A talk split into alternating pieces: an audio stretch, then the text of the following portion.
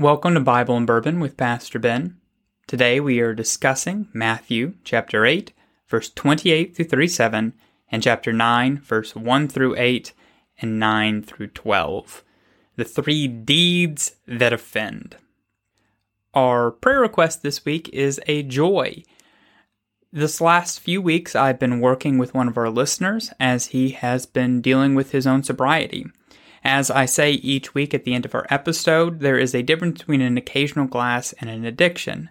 And I'm happy to say that that listener is now in AA and on his road to recovery. If you do ever need help, please reach out to me and I'll be happy to guide you through the paths of recovery as this listener did. Today I am drinking an old fashioned made with Basil Hayden bourbon. Now, let's start with a prayer.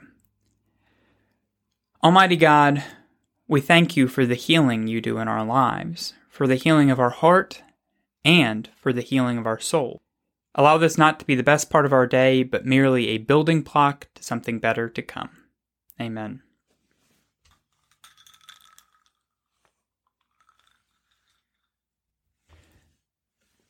So, today, just as we've done in the past, we're going to split up our reading in three different sections. Each section will deal with a deed that Jesus did that offended some people.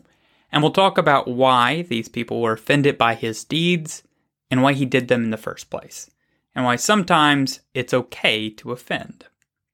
Starting with Matthew chapter 8, verse 28 through 37. When he arrived at the other side in the region of the Gadarenes, two demon possessed men coming from the tombs met him they were so violent that no one could pass that way. What do you want with us, Son of God? They shouted. Have you come here to torture us before the appointed time? Some distance from them, a large herd of pigs was feeding. The demons begged Jesus, If you drive us out, send us into the herd of pigs. He said to them, Go.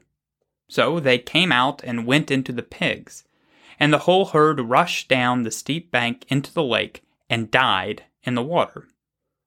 Those tending the pigs ran off, went into the town, and reported all of this, including what had happened to the demon possessed men.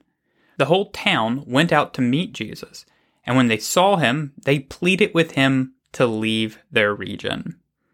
Matthew chapter 8, verse 28 through 37. This passage starts after a series of teaching and miraculous healings that Jesus did. Jesus and his disciples embarked on a boat and journeyed across to the other side of the Sea of Galilee. Upon their arrival, they were confronted by two men under the control of demonic forces.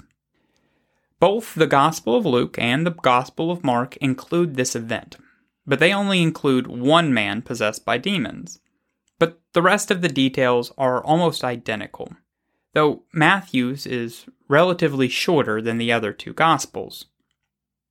Not having the part where Jesus calls the demons by name, but instead just having Jesus say, Go.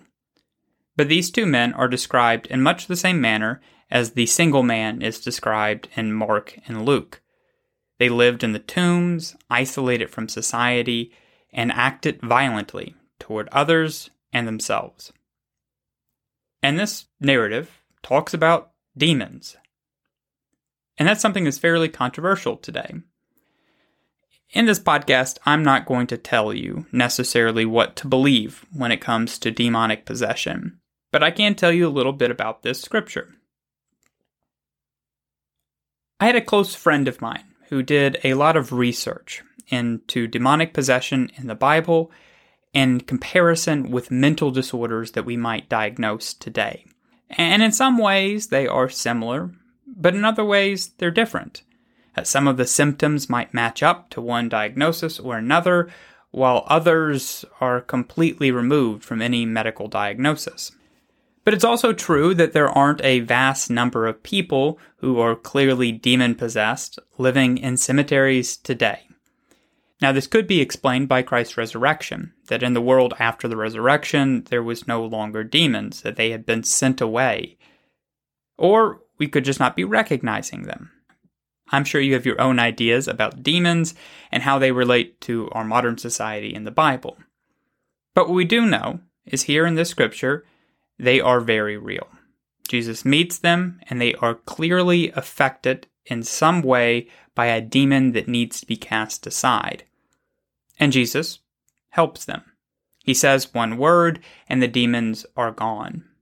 It always strikes me how quickly Jesus is able to cast aside demons. It's nothing like the movie The Exorcist, where a priest has to spiritually battle a demon for a long period of time. In fact, it's just the opposite. Jesus maintains control over the situation from beginning to end and cast away this demon with a simple word. The demons have no power, Christ has all power. And he cast them into a herd of pigs. Jews do not normally raise pigs. So that means that either this herd was from a Gentile who lived in the area, or that these farmers weren't very devout. Either one would make sense in this context, but it does show that whoever was raising these animals was not particularly in tune to the religious nature of the time. Now, the Gospel of Luke tells us that the man that he describes in the tomb rejoined society, put on clothes, and was in right mind by all accounts, and that he had a much better life for it. And we can assume that these two men in the Gospel of Matthew probably had the same sort of transition. They probably went from living in the tombs to living in society. But people in the town were not happy that these two men had rejoined them. Instead, they were upset that the pigs were gone. So they confronted Jesus, and he left. He probably could have done much more in the town, but the people there didn't care about healing. Instead, they just wanted their money back. And it's a reminder for us today that Jesus can do a lot in our lives, but we can't cast him away. It's true that sometimes people might be offended by good deeds, might not see the love in front of them. But it's better for us to continue our ministry elsewhere than try to push through it, just as Jesus did. Because there's always someone else needing help, which is true from our next reading. From the Gospel of Matthew, chapter 9, verse 1 through 8. Jesus stepped into a boat, crossed over, and came to his own town some men brought to him a paralyzed man, lying on a mat. When Jesus saw their faith, he said to the man, Take heart, son, your sins are forgiven. At this point, some teachers of the law said to themselves, This fellow is blaspheming. Knowing their thoughts, Jesus said, Why do you entertain evil thoughts in your hearts? Which is easier, to say your sins are forgiven, or to say, Get up and walk? But I want you to know that the Son of Man has authority on earth to forgive sins. So he said to the paralyzed man, Get up, take your mat, and go home. Then the man got up and went home. When the crowd saw this, they were filled with awe, and they praised God, who had given such authority to man. Matthew chapter 9, verse 1 through 9.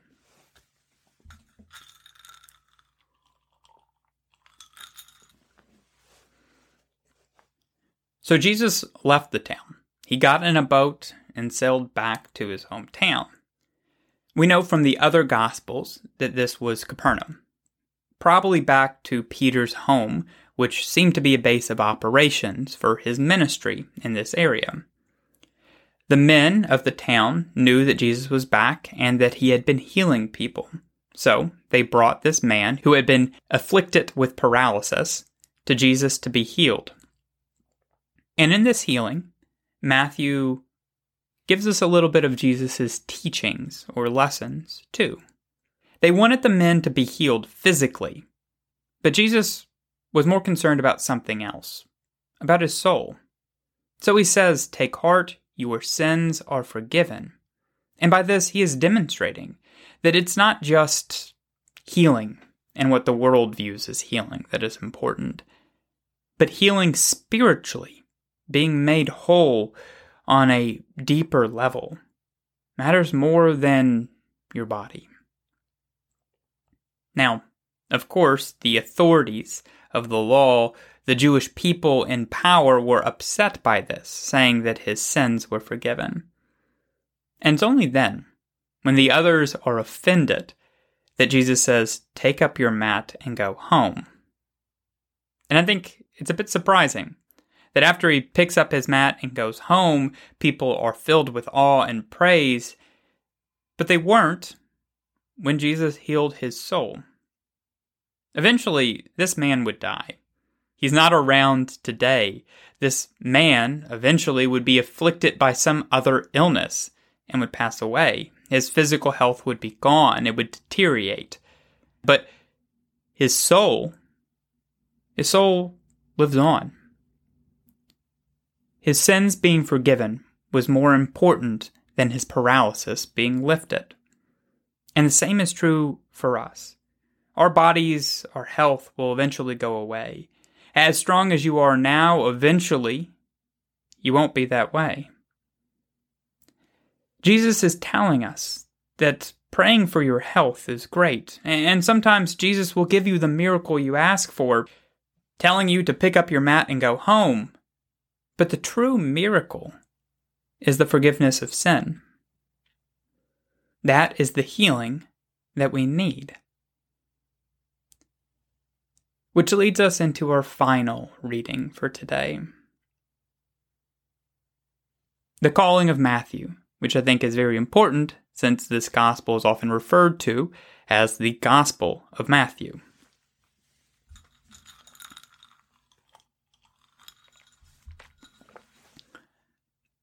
Matthew chapter 9, verse 9 through 13. As Jesus went on from there, he saw a man named Matthew sitting at the tax collector's booth. Follow me, he told him, and Matthew got up and followed him. While Jesus was having dinner at Matthew's house, many tax collectors and sinners came and ate with him and his disciples. When the Pharisees saw this, they asked his disciples, Why does your teacher eat with tax collectors and sinners? On hearing this, Jesus said, It is not the healthy who need a doctor, but the sick. But go and learn what this means. I desire mercy, not sacrifice. For I have not come to call the righteous, but the sinners. Matthew chapter 9, verse 9 through 13.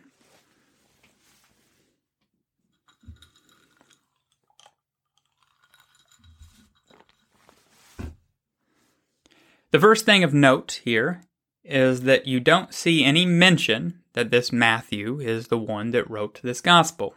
As I said in our very first episode, we have no real biblical evidence for the authorship of Matthew. Matthew was proposed much later, about a hundred years after this gospel was written, as the author, but we don't know that for sure. And the way that Matthew is discussed in this gospel, well, it doesn't make it seem as if he's the author either. Doesn't refer to himself as John does without using his name, as John refers to himself as the disciple whom Jesus loved. And nowhere does he say that he would go on to write this. So I think that this is just more evidence that Matthew may not have been the author, even though it may have been one of his disciples. Maybe someone who knew that Matthew was originally a tax collector could have written this gospel without it having to be Matthew precisely. But tax collectors, as we mentioned last week, were not well liked. Back then, or really today either and no one likes their money being taken from them. And back then, they were often seen as traitors to the Jewish people, especially the Jewish tax collectors, because they were collecting taxes for Rome, that oppressive empire. So, most rabbis or teachers of the law would never eat with them. But Jesus' willingness to sit down with Matthew shows his willingness to offend to do what is right. Because he won over Matthew. Matthew, even if he did not write this gospel, did become a disciple, and he may have instructed the disciple who wrote this gospel for all we know. He was a tax collector, but he became a leader of the faith. Jesus was more than happy to sit down with someone who may be seen as a sinner if it'll help propel his mission.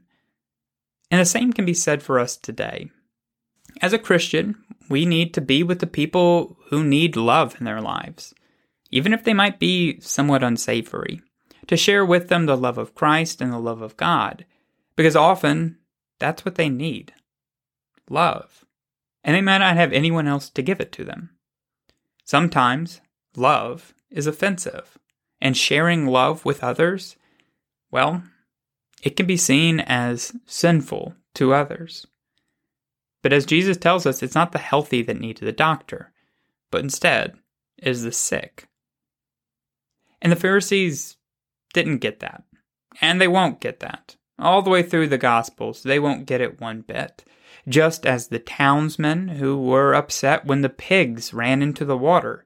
They weren't happy for the people who were saved, but they were upset that their customs and norms were broken, even if their sins were set free. And that's what we can learn from Jesus this week that it is better to follow Jesus than to follow man. And sometimes following Jesus will offend people, even though it's right. As always, I'd like to thank you for joining me this week. If you have any questions over the material or any prayer requests, please email me at bible.bourbon at gmail.com. Additionally, while it is true that Jesus drank wine in an occasional glass is different than an addiction. If you need help, please seek it, and if you need help but don't know where to look, please reach out to me and I'll be happy to guide you. Blessings, everyone.